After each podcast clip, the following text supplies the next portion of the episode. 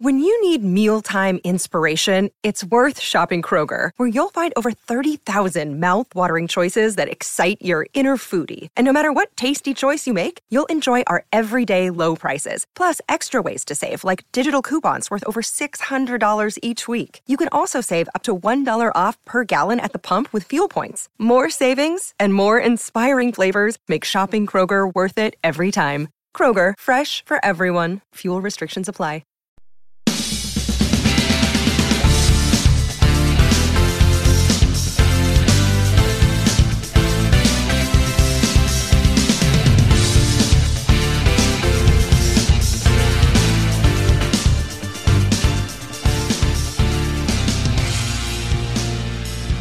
Welcome back, folks. It is time for another episode of the Out of the Box podcast. We've got a full, full, full episode. This was just supposed to be the Sweet 16 results show for the Bama U bracket, and we've got those coming up later.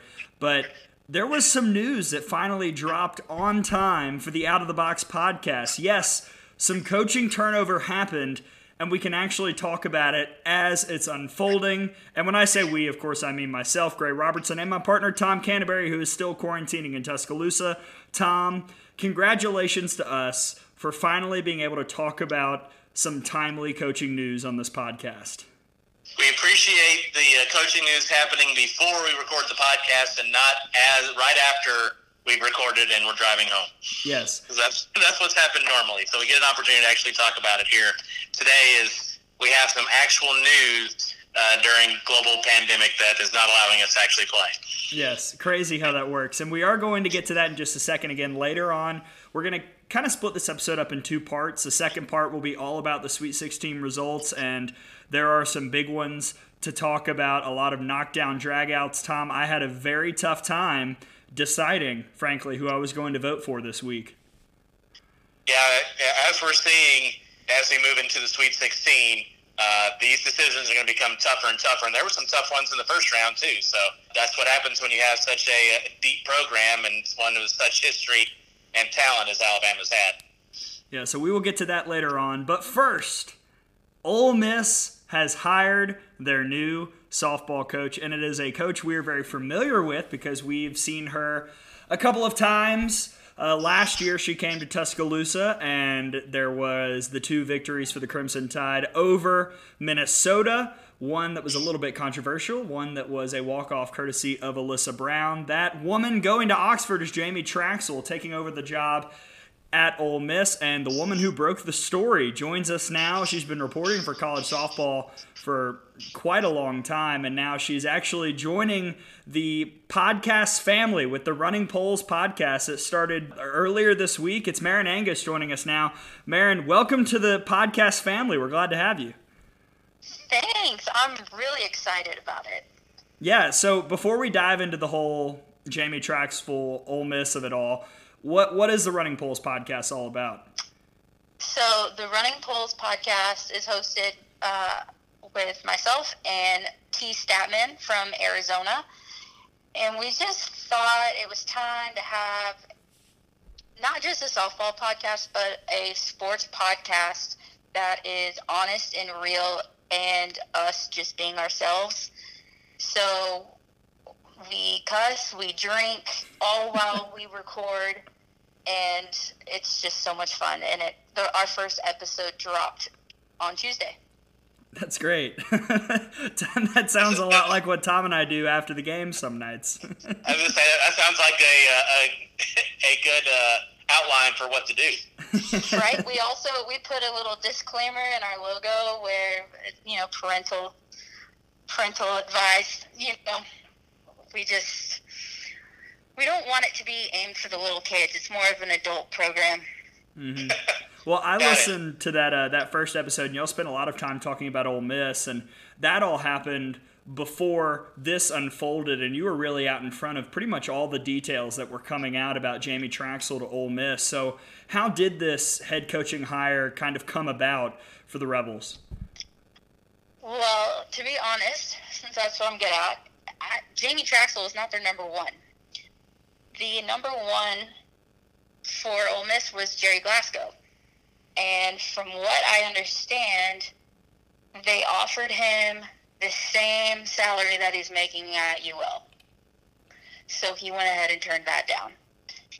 But the next name after that was a little confusing. We heard it could have been Cindy Ball Malone at UCF.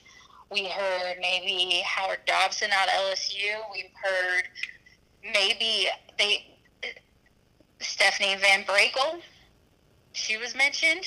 I mean, there was just all these names swarming around, and then all of a sudden, someone said Jamie Trachsel, and it kind of just took off from there.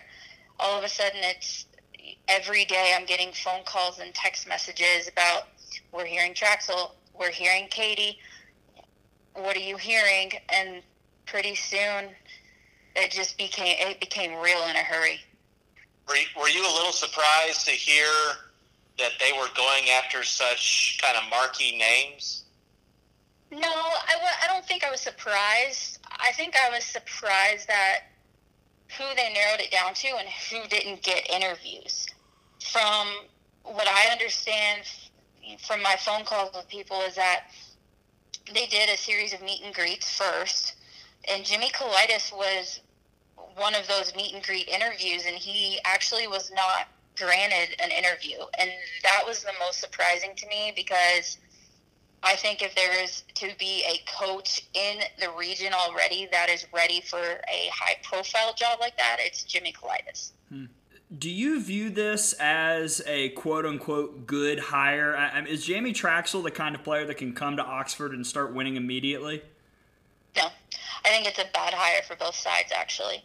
I think it is a step in the wrong direction for Trachsel. As as high profile as the SEC is, the way that Ole Miss has handled its softball program over the last few years while being successful does not say to me that this job is better than where I'm at right now, where I've got a roster and players coming back that could possibly get me back to the World Series. This mm-hmm. Ole Miss team is not going to the World Series no matter what happens in year one with Trachsel.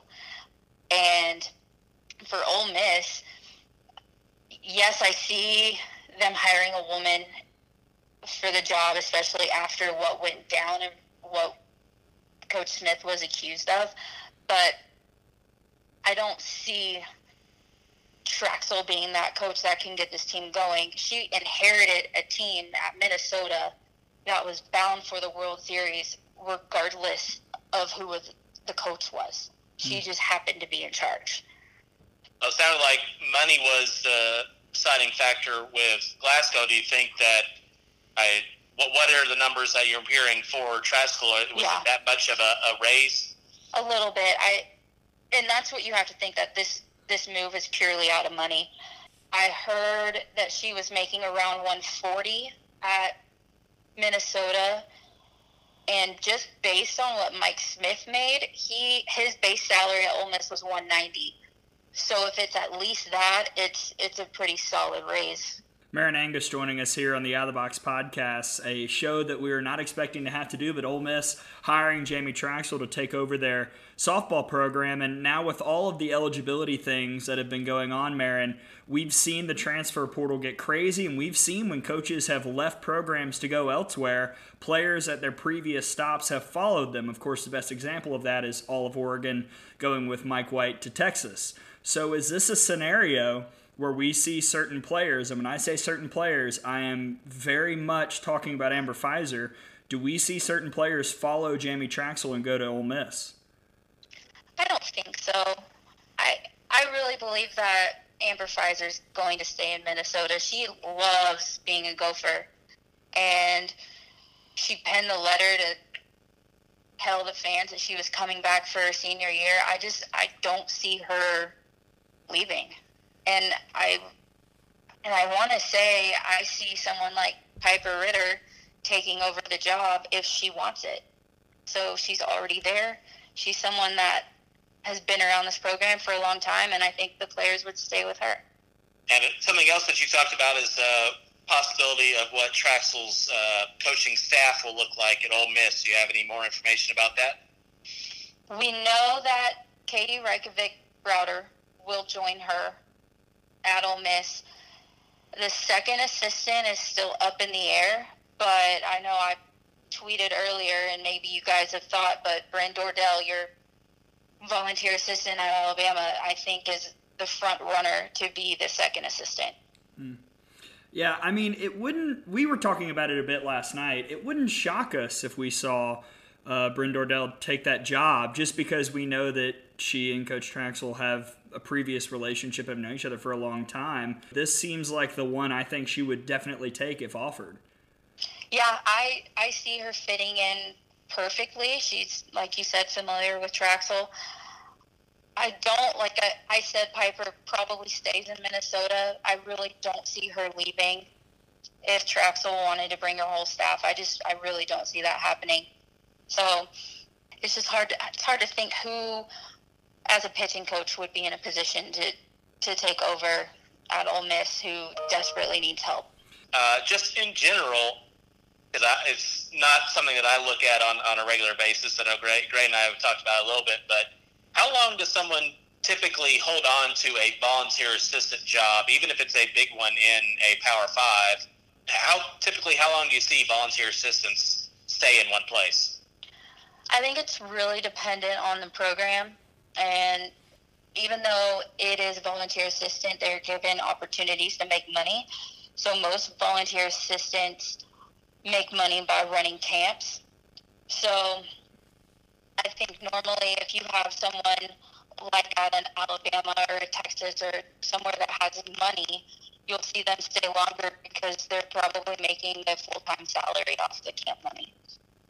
Marin Angus joining us here on the Out of the Box podcast. Uh, okay, Marin, before we let you go, we've seen last year, we've seen the last couple seasons some strange coaching things happen at odd times. Vann Stuedeman getting let go in July, I believe, is when it was. We saw the Mike Smith thing go down a couple weeks before the season. So, is there anything else potentially that could be on the horizon as programs try and steady themselves after an abrupt end to the 2020 year? Yeah, Cal is in the middle of their coaching search right now. And from what I understand, there are three names that have been heavily involved with this, and it's Stacy Nuveman, wow. and Sam and Sam Marder and Chelsea Spencer. And so, all right, that's interesting. Stacy Nuveman, wow, because our other uh, podcast family, the Seven Innings podcast at ESPN, just named Stacy Nuveman the uh, best slugger of all time in college softball history, and that would be just a big name name um, to have be a part of that program. That'd be huge. Wow. Yeah, and this coaching search could get really fun because there are different scenarios that you can play with. You can play with a scenario that Chelsea Spencer gets the job. Okay, that takes her away from Texas, so now Mike White needs to find another assistant. Well, there's an opening for Ruben Felix or Jimmy Kaulitis. Hmm. And if Kaulitis goes, then his assistants will take over at UAB. So you can play with there are endless scenarios and I go down the rabbit hole a lot with it. But that's that's my gut on Cal. One and one thing that, that I talked about a lot in this season uh, before it got abruptly canceled was that I thought there was going to be a lot of coaching changes, a lot of turnover because I thought a lot of teams, especially in the SEC, some coaches were going to feel the feel the heat and then maybe get a little bit of a buy for what happened in 2020. Are there some coaches in the SEC you think might be on the hot seat going into 2021? I love this question. Do you know how long I wanted to write this type of story and just put it out there? Uh, um, I think Jo Evans is on the hot seat, 100%. I think they really need to get some pitching and I know they're figuring out their hitting, but I think that puts her on the hot seat for sure. And, you know, other than that, I would be curious to see how long the leash is for Ricketts at Mississippi State and Trachsel at Ole Miss. Hmm. They're, the SEC is in the business of winning and winning right now. So if they're not winning, how long do you give them? What about uh, what about Jimmy Dean at, at Auburn? Jimmy Dean. Uh, Mickey Dean. Yes, exactly. Excuse That me. guy. Yeah. Yeah, that guy. That guy, yeah. Um, I think, gosh, I think he's been on the hot seat for a while. And I think it's hotter now that the news broke about Eugene Lenti. Yeah. So, you know, does he have one year left? Maybe. But then he just brought in Kaylee Horton and got her away from several SEC programs that were wanting to bring her in. Yeah, it's uh, it's going to be interesting to watch how all of it breaks down. Uh, Marin Angus joining us here on the Out of the Box podcast. Marin, now we're going to let you go, except I've got one more little side question off of something you brought up, and that's Jo Evans. If she is uh, maybe forced into retirement, I, I doubt that she would be wanting to coach elsewhere uh, if she was asked to leave the Texas A&M program. Are they in a scenario where they've already got their next head coach on staff and Craig Snyder? I think Gerry Glasgow will do everything in his power to get that job. And I think that's the job he's waiting for. It's just a matter of time. Ooh, okay. This could be fun. the 2021 offseason could uh, be a little wild down here We in the make SEC. we could just make a big board of all of this. We'll look like uh, keep Charlie Day on the uh, the GIF. Yeah. All right, uh, Marin Angus joining us here on the Out of the Box podcast. You can listen to Marin on the Running Polls podcast. Marin, thank you so much for your insight. Good work on all of this and breaking the story and updating the public as it was all going down. And we'll talk to you soon. Thanks for having me. Thanks, Mary. So that was Marin Angus hopping on with us. Now let's get to the Sweet 16 Bama U bracket results. Who is moving on? Who is moving to the quarterfinals? We'll give you the fan votes, our votes, and the committee votes when you get back here on the Out of the Box podcast.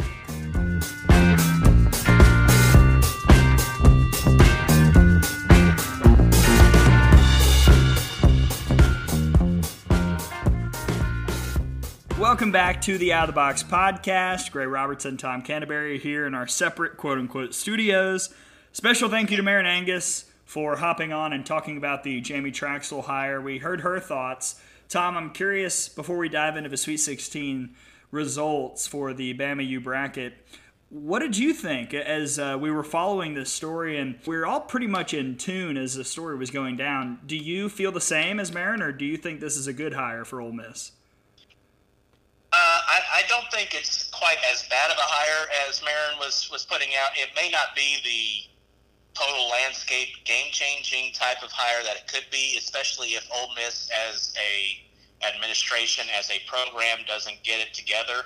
That, that could be an issue. Doesn't really matter who the coach is if you're not getting the right type of support from the uh, higher up, so to speak, and how the program is run. So uh, we'll see. I give I give Trachsel a little bit more credit maybe than Marin does, but I can see what she was saying. She Yeah. took over a, a ready-made um, roster at Minnesota, took them to the World Series. All the credit for that.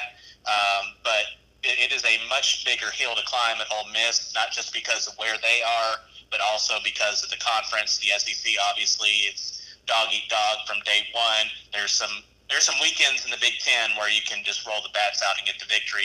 Not going to be the case at, at in the SEC, and especially at Ole Miss. Yeah, I think you know what's funny. I, the way I view this is looking at Eli Drinkwitz, who got hired on the football side at Missouri because he was at Appalachian State.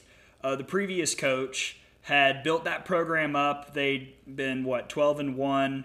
11 and 2, you know, all those years. Drinkwitz is the coach for one season. They have another great year, but then Missouri comes and hires him, and this was one of the lower graded head coaching hires on the college football side because everybody was saying, well, can Eli Drinkwitz actually build a program because he was pretty much using the former coach's players uh, in his one Yeah. year in Boone. So, I mean, I don't know.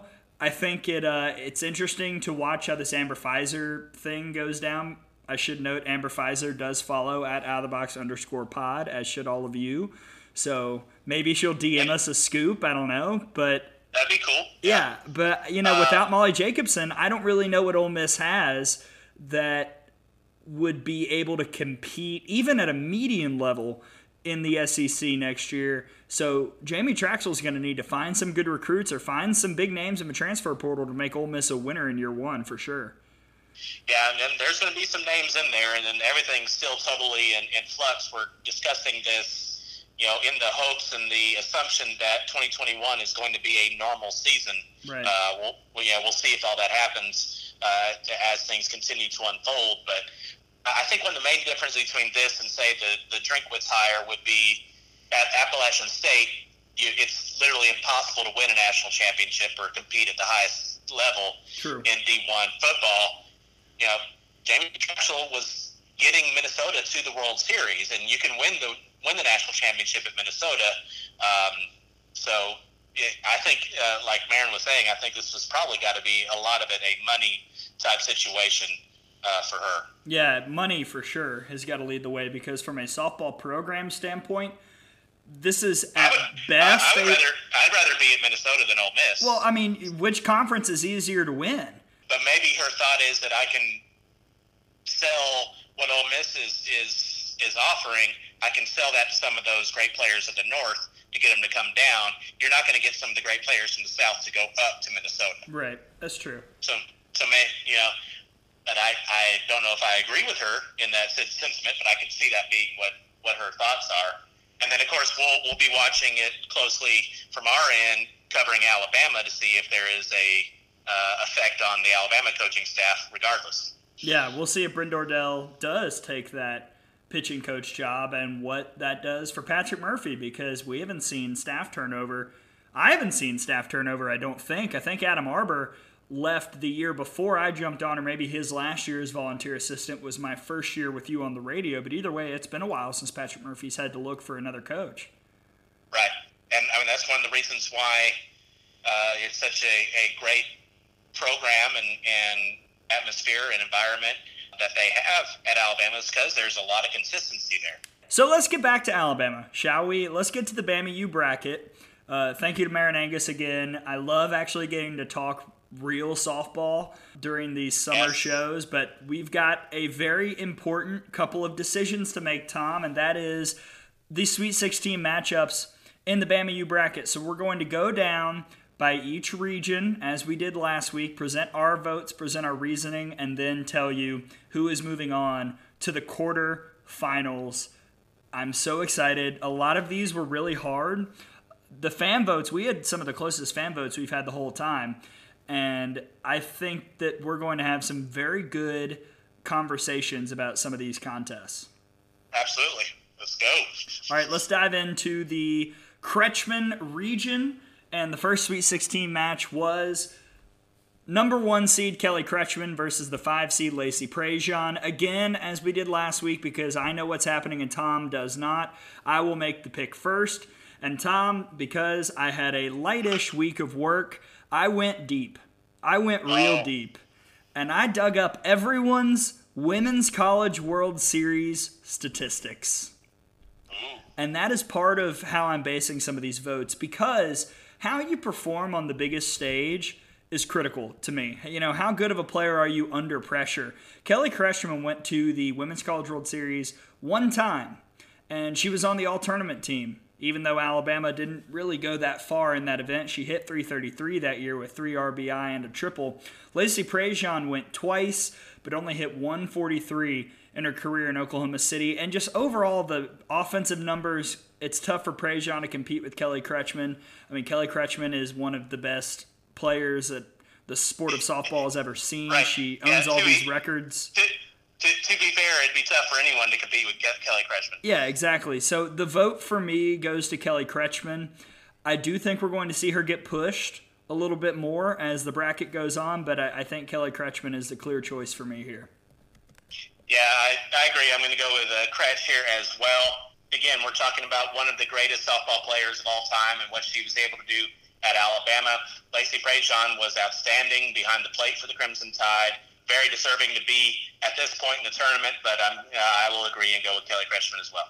All right, so we both got Kelly Kretschman. The other matchup in the Kretschman region of the Sweet 16 here in the uh, Bama U bracket is the three seed Stephanie VanBrakle versus the two seed Jackie McLean. Now, Jackie McLean lost the fan vote in the first round, but she got moved through by the committee. Now she's going up against Stephanie VanBrakle, who is the three seed. We both said we thought she was a bit underseeded, and I'm going to stick with Steph.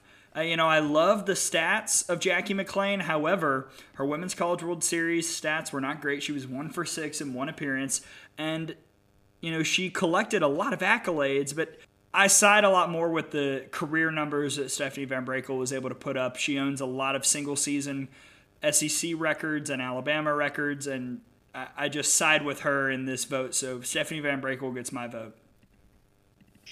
This may be one where the fact that she was a multi-dimensional type of player as well. She she was a huge bat for the Crimson Tide as well as what she did in the circle, and always seemed to come through in those clutch moments. Um, big home runs, say in the SEC tournament. Uh, went head on against Monica Abbott and came out on the positive side more often than not. So I'm going to agree with you. Go with the seed upset and go with Stephanie VanBrakle. So now let's go over the results in the Kretschman region. First, who won the fan vote? Kelly Kretschman got the fan vote 73.1% over Lacey Prejean, and Stephanie VanBrakle got 83.2% of the fan vote over Jackie McLean. And since you need four votes to win, out of the seven, that means Kelly Kretschman and Stephanie VanBrakle are moving on to face off in the quarterfinals. Both get 7 nothing sweeps, Tom. Wow. So we've got two powerhouses who have swept both rounds of the bracket so far facing off in the quarterfinal. I'm going to bet that whoever wins that will not get it 7 nothing. No, I, I, don't, I don't foresee another sweep coming, but that's uh, very impressive by both of these ladies moving on uh, to the uh, Elite Eight.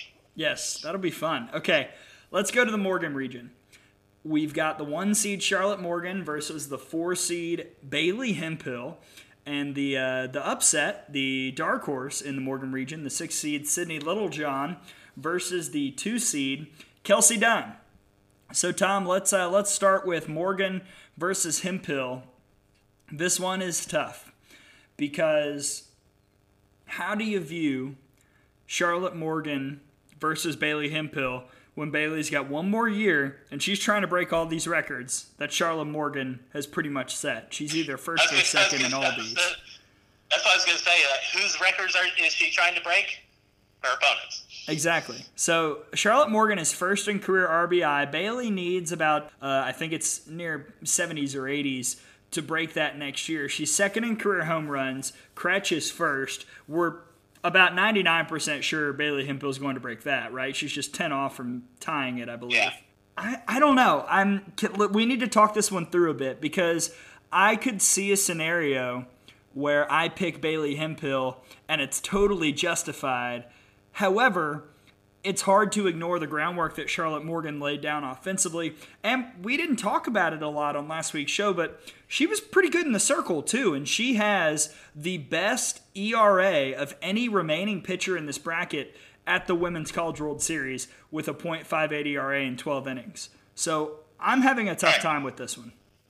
Yeah, well, that, that being said, not nearly as many innings pitched for Charlotte Morgan as everybody else. True. So it, it's a it's a smaller sample size for her in the circle. Now she came through in some big spots in the circle, uh, did Charlotte, but um, I think that's a it, it's a point to consider. But I don't I wouldn't put that in the same breath as what I just did with Stephanie VanBrakle Prothro being a a dual threat. Charlotte Charlotte threw some big innings and pitched some for Alabama, but her her main contributions were definitely at the plate. Yeah. The other thing I look at, because again, I did a really deep dive on this these Women's College World Series stats, and I'm putting a lot of stock into how you did in the postseason and how you did in OKC. Charlotte Morgan had seven career RBI in OKC in two appearances. Bailey Hemphill had six in one appearance. Now, again, I'm pretty sure that Bailey's going to be back at some point in her career, i.e., next year. So I think that she'll be able to eclipse those numbers as well. You know, she had a 357 batting average in OKC. Tom, I think I'm talking myself into picking Bailey Hemphill here, and I, I think she's going to get my vote just because I think that if we did this podcast, this exact scenario next year, Bailey would be a one or a two seed. Yeah. So I, I'm, I'm going with Bailey Hemphill. I know, call me crazy, call me a recent C bias person. I don't know. I don't care. Bailey Hemphill is going to get my one vote. Well, if, if I was calling you all those things, I would have to call myself all those things as well because I'm also going to pick Bailey Hemphill. Wow. Uh, yeah, I, I just I think you're able to realistically project the numbers she's going to put up next year. If They're going to break a lot of these Charlotte Morgan records, and like you said, I think that she has she's such a threat, um, and she the fact that she when she bats she sees maybe one pitch she can hit as well. Right. Um, so that she was she's been able to put up some of these numbers. You know, she she played on the team we've been talking about that has hurt uh, Sydney Littlejohn's numbers as far as wins uh, because of the offense. She played on that offense and was one of, if not the only major threat in that offense, and still put up numbers. Yeah. Uh, Char- Charlotte Morgan had a lot of extra help in her lineup that Bailey Hemphill hadn't had outside of her last season. So I I agree with you. I'm going to go with Bailey Hemphill. Also, something else to throw in about Bailey Hemphill. She wasn't doing all of this and collecting all these numbers against only bad competition. She was also pretty clutch. And I remember many times we've seen her have a big home run or a big hit in critical postseason. You know, of course, the Arizona State Grand Slam comes to mind. She had that home run against Texas A&M her freshman year. Uh, I mean, just stuff like that. She did, has done that since day one of her career, and I think we're going to see that again in 2021. 100% agree. All right, finally, let's move on to the six versus the two. Sydney Littlejohn versus Kelsey Dunn. Sydney Littlejohn, again, we moved her past Kaila Hunt in the previous round. I love you, Sid. You're my TV partner. I enjoy working with you. Please don't hurt me, but I'm picking Kelsey Dunn just because the accolades kind of speak for themselves. And and you know, even Sydney Littlejohn didn't really perform as well as I'm sure she would have hoped in the biggest game. She had an over 4 6 ERA at the Women's College World Series. Kelsey Dunn was spectacular throughout her career. She had some issues against certain opponents, I'm sure will come up on this podcast at some point. But overall, throughout her four years, she was pretty consistent all the way around. And of course, being a four time All American and four time first team All SECer really helps and winning SEC Pitcher of the Year twice. You know, all the same accolades we've talked about. So Kelsey Dunn gets my vote. Yeah, that's. Uh, I agree with you. I'm going to go with uh, with Kelsey Dunn here as well. Uh, the only drawbacks for Kelsey are going to be the losses to Florida and Hawaii in the postseason. Uh, but yeah, I don't think you can look past all the other accolades that she put up, all the stats, the the awards that she's won, um, and you know, again, if Sid had had a little bit of better offense backing her up, um, especially her senior year, she might have been up in that same uh, pedestal. But also, Sydney Littlejohn had Alexis Osorio uh, kind of, you know, as a one-two punch. Kelsey Dunn was pretty much it when she was at, in the circle for Alabama and uh, and performed extremely well uh, overall. So I, I'm going to go with Kelsey Dunn as well. All right, let's get to the results for the Morgan region. These were the two closest fan votes that we had. So Charlotte Morgan beat out Bailey Hemphill 53.1% of the vote to the one seed. And then Sydney Littlejohn against Kelsey Dunn again pulled off the fan vote upset and got 51.5% of the vote. Will it be enough though? Charlotte Morgan does indeed get past Bailey Hemphill 5 2. So that means, Tom, if the fans had gone with Bailey Hemphill, she would be moving on, as we both gave our votes to uh, the Big Bopper and Bailey Bombs, but Charlotte Morgan squeaks by. Wow. And then, That's, uh, that's that's an interesting thought about how the committee looked at it. Which again, you know, diff- everybody has different criteria. That's why we have different committee members uh, looking at it. Uh, and the, there's in no way that I'm in any way uh, diminishing what Charlotte Morgan did. So I don't have a problem with her winning this matchup. Uh, but I'm a little surprised that it, it was everybody but us that thought Charlotte should win. Yeah, and I'm intrigued to see how she does in the next round against Kelsey Dunn, who beats Sydney Littlejohn 5 2. So the fans go with Sid, the five committee members go with Dunn. So that means we've got a 1 2 matchup Charlotte Morgan and Kelsey Dunn. And Tom, I think it could go either way. Frankly, I have no clue who I'll vote for, but I could argue either side. Yeah, absolutely. You have the dominating hitter against a dominating pitcher. We'll, we'll see how people look at it. All right, let's go to the McClenny region and the one seed Haley McClenny up against the five seed Amanda Locke. The other matchup was the three seed Alexis Osorio versus the two seed Kayla Braud. We will, of course, start with McClenny and Locke. And as much as I do respect Amanda Locke and all that she did in her career, and you know she had some spectacular Women's College World Series moments as well. It's hard to argue against everything Haley McClenny did. She wasn't great in Oklahoma City, only hit 310, which is on the low side for her, but throughout the postseason in her Alabama career, still first in OBP, fourth in hits, tied for fourth in batting average. She's everywhere in the record books in Alabama and in the SEC. She's set a couple NCAA records. She's fifth in career runs scored. So I've got Haley McClenny moving on. However, after doing a much deeper dive, I don't think Haley McClenny is as much of a lock for the championship series as I thought coming into this tournament. Well, it, a lot of it just depends, again, on the criteria that you're looking at. Uh, so much of Haley McClenny being one of, if not the greatest softball player in Alabama history, is about the intangibles, some mm-hmm. of the mm-hmm. things that maybe don't show up on the on the box score, and then of course what you did defensively. Uh, so many run and game saving catches that Haley was able to make out in the outfield. It's it, it's it's tough. We'll see what happens uh, with the matchup, whoever it ends up being. Uh, assuming that we'll we'll res- announce the results here momentarily uh, for Haley. But I'm, I'm agreeing with you. I'm going to go with Haley McClenny as well over over Amanda Locke. Again, uh, some of this might just be because I saw firsthand so much of what Haley did at Alabama. Uh, it's it's going to be hard for me to pick against her. All right, so we both got Haley McClenny. Next up, Alexis Osorio versus Kayla Braud. Osorio, the three seed, Braud, the two seed. Again, all the respect to Alexis Osorio.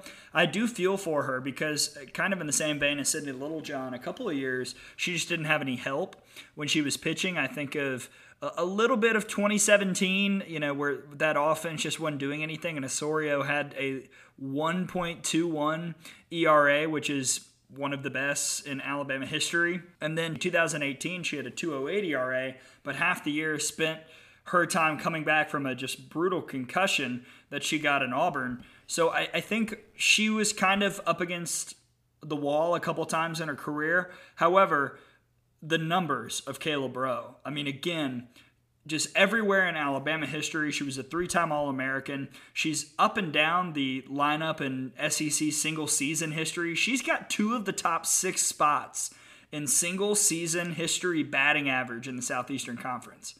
I mean, that's hard to do. Amazing. And so I can't. I can't not vote for Kayla Braud here, and that is no bias. We love Alexis Osorio, Kayla Braud. Yes, she is a friend of ours. Shout out to her and many others for coming on the 2012 watch party we had on Zoom. But the numbers do not lie. I've got Kayla Braud winning this one. Yeah, I do too. Uh, a lot of that is, again, the fact that we saw all the good and a little bit of the bad of what Alexis Osorio had. I agree with you. A lot of it had to do with some injuries and lack of help offensively. Uh, I know she she pitched a lot with the thought that if I give up a you know one or two runs, I'm probably going to lose the game. Uh, so there might have been some of that along with what she did.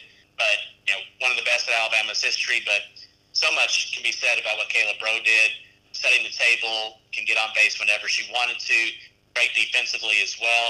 And if this sets up what I think it's going to set up, it's going to be quite the quite the elite eight matchup. But I agree with you.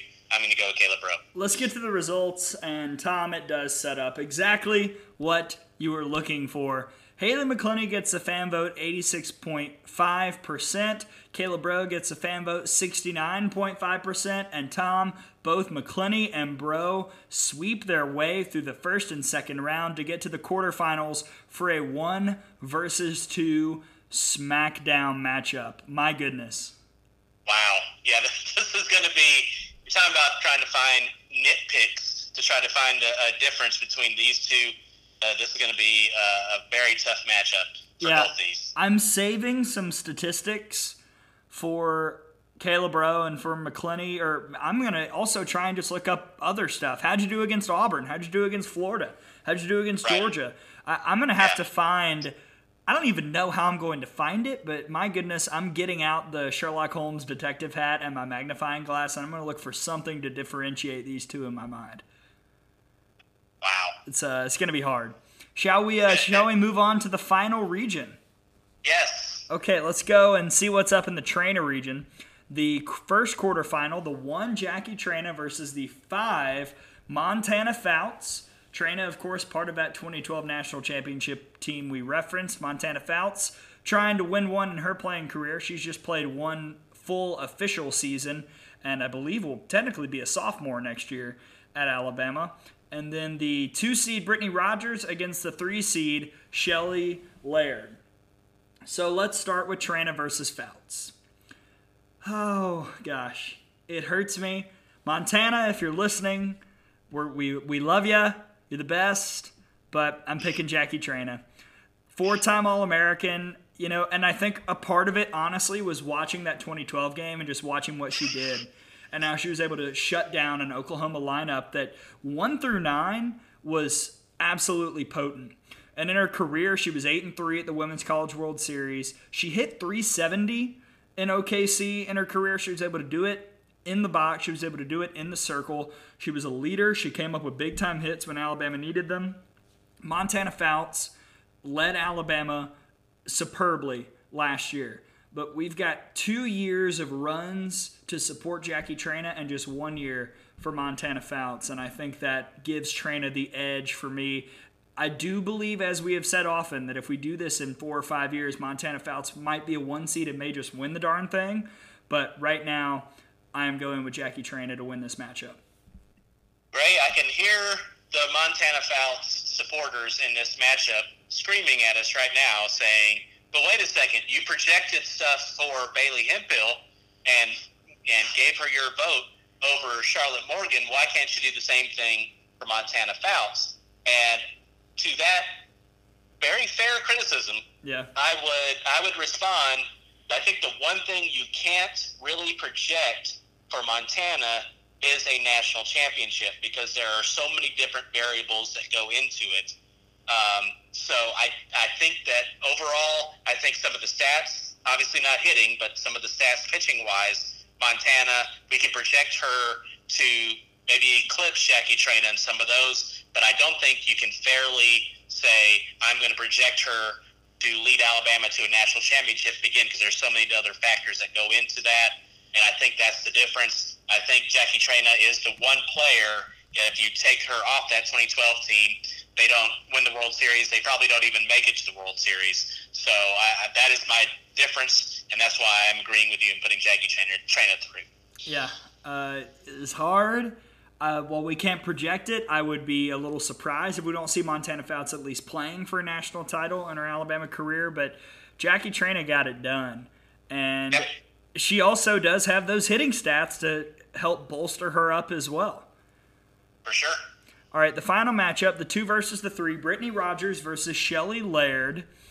Uh, I would like to make a note to some of the folks online. Now, the best part about this bracket is we have seen people on Twitter and Facebook and various forms of social media message boards get involved and debate. And we had some people say, well, Sydney Littlejohn over Kaila Hunt is ridiculous. Well, you know what? We have our votes, and also there's a fan vote. If you want to make an impact, then vote on Twitter. But also, I saw some comments that said Shelly Laird was misseeded, and she might be one of the most important players alongside Kelly Kretschman in Alabama history. And I don't think either of us would deny that. But here is the point of this bracket. The mantra of this tournament is not the Bama U bracket, the search for the most important Alabama softball player in history. If that were the case, then you wouldn't see anybody from the last seven years in this bracket because all of the success would have been set up by players yeah. from the past. We're, you put, you put players from the 1997 team on there. Absolutely. We're looking for the best players in Alabama history, and the committee and the advisors to the committee, who are people that have been following this program for a very, very, very long time, all agreed with the seeding. And I think Shelly Laird was seeded fairly. And as we look for the best Alabama player in softball history, I enjoy Shelly Laird. I think her stats are incredible. I'm still looking for a way to find tape on her. I might have to give Allison Habits a call. I, I'm picking Brittany Rogers just because what she was able to do consistently throughout her career is pretty much unmatched. And, you know, in Alabama history, most hits in the postseason, most runs scored in the postseason. She went to the World Series three times, hit 333 in OKC. And, oh, by the way, has a couple NCAA records. She's third in NCAA history in career stolen bases. She's got a bunch of top eight appearances in SEC career history, some single season history records, and, and was really the cog that Alabama needed to make some of those runs to OKC that they did uh, in her career from 06 to 09. So I'm giving Brittany Rogers my vote here in the two versus three. I think a lot of what Brittany Rogers did, it's a very similar situation to Haley McClenny. There's a lot of intangible qualities that she brought um, and helping to lead the program back to Oklahoma City uh, several times during her career. And, and again, that this is nothing against Shelly Laird, and none of these that are in, nothing against any of the people that we're putting the other person through on. Uh, obviously, that they all deserve to be here and deserve to be this far in the bracket. Shelly Laird was tremendous uh, the, the go-to ace in the circle for the Crimson Tide during her time in Tuscaloosa. Uh, but I'm going to go with you. I'm going to go Brittany Rogers as well. All right. So shall we get to the results? Let's yes. uh, let's find out who else is joining the previous six we've mentioned in the quarterfinals. And out of a Traina region, the fan vote between Traina and Fouts, interestingly, Tom, went 77.9% to Jackie Traina. Wow. That, that's I, look. I know she's popular, but that's high. I thought Montana would at least put a bit of a dent in there. I think Jackie Traina, maybe Haley McClenny are the only two that I think would have defeated Montana Fouts in a van vote. Mm. Well, uh, maybe maybe Stephanie VanBrakle, the way that she's performed so far in these fan votes as well. Maybe those three might have been able to beat Montana, but uh, I, again, that just kind of kind of cements what I was saying from the beginning. I think the J Train is the most popular player in Alabama softball history. So that fan vote helps Jackie Traina to another sweep. A lot of sweeps here in the Sweet 16, and also uh, a sweep, a bit of a surprising sweep here. Makes me almost want to switch my vote so she gets something. Brittany Rogers got 86.9% of the fan vote against Shelly Laird and sweeps the three seed. So two sweeps in the Traina region, setting up the one versus two. Jackie Traina versus Brittany Rogers in the quarterfinals. That's gonna be that's gonna be very interesting to see how how the fans look at it and what and what are the, the different criteria that people look at on making their final decision. So the quarterfinals are as such. First off, I think that they signal that we did do a pretty good job seeding this uh, because yep. it is three one versus twos and one one versus three. And uh, that one versus three matchup will be the one the fans can vote on Monday for, and that's Kelly Kretschman versus Stephanie VanBrakle. And that sets up a week of what should be a lot of fun matchups before we do this next Friday and reveal the results. I'm, I'm excited, and I think that there are a couple that could be really close. I, I totally agree. I don't I don't think it's by any means a lock that we're going to see an all chalk four number ones in the final four. Uh, I think all four, all four of the number ones will uh, will be a little bit susceptible to the twos or threes that they're facing. Uh, so I'm really looking forward to seeing how these shake shake themselves out. Also wanted to point out as well, we saw kind of a back and forth on Twitter between Charlotte Morgan and Bailey Hemphill discussing a home run derby between the two, which I really want to see happen. Who do we have to call? Do what, what, what, what do we have to do? Uh, I'll go throw the batting practice for them, but I would sure they would rather have a machine do it. Uh, but it's going to be a lot of fun. We'll all be six feet apart. You know, you'll yeah. be in the circle, and I'll be in the outfield, and we can just you know have Morgan and Hemphill distance themselves as they come to the plate. It should be fun. We we we can do this, Tom. I think we can. Yes, they would social distance themselves from the ball very quickly. yes. Hey, Azara, before we go, looking at the matchups, is there anyone that you think of the one seeds that is on upset alert? Not necessarily who you're picking, maybe. I know you probably haven't even thought about it. I know I haven't yet, but is there anyone that you think could be in danger of being eliminated? Well, I would say since both of us picked her to lose this round, I would say Charlotte Morgan is probably the most uh, in danger of a one seed of, of going down. Yeah, you know, Kelsey Dunn has a lot of support in the fan vote on Twitter. Well, she should. Yeah, I mean it's uh she's got like her AD at her current job tweeting about it. There there the son of the Illinois men's basketball team tweeted about it who's on the team himself. I mean it was uh it was a major cast of characters. So we'll see how that one goes down. Um and any final thoughts from you Tom not just about the bracket but about all the things we've discussed on the show before we wrap it up? Well, again, just uh, uh we really appreciate everyone uh, being involved and voting in this and uh, just having some fun with us. And again, that's all this is. It's just fun. Again, no one should get their feelings hurt or we're not dissing anybody on the Alabama team if they if they're not voted on to move through. All these ladies are integral to what has been built in Tuscaloosa, and uh, they, they all deserve to be here. And uh, just this is a, really a celebration of all of them. Absolutely. We've got the quarterfinals starting on Monday. On Monday, you can vote. We'll, we'll set it earlier. We'll go 3 o'clock Central Time this time just to mix things up. Monday, you can vote for Kretschman versus VanBrakle. Tuesday at 3 o'clock Central, Morgan versus Dunn. Wednesday at 3 o'clock Central, McClenny versus Braud. And Thursday, 3 o'clock Central Time, Traina versus Rogers. Get excited. We are nearing the Final Four. And when we get there, we might have some special guests help us pick who's moving on.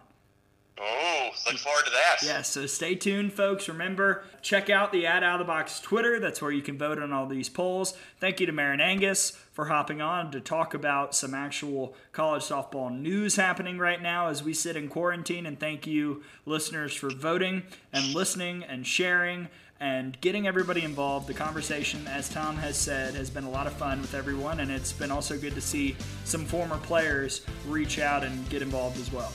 A, a lot of the uh, the fan vote is who can be the more social media savvy, who has those connections, and, and getting the endorsements from other players and stuff. So this this has been so much fun, and look forward to continuing. And it will continue, as we said, on Monday. So get excited and get those Twitter fingers ready. For my partner, Tom Canterbury, I'm Gray Robertson. We will see you next time on the Out of the Box podcast. Quarterfinal voting starts on Monday. Get ready to vote, folks. We'll see you next time.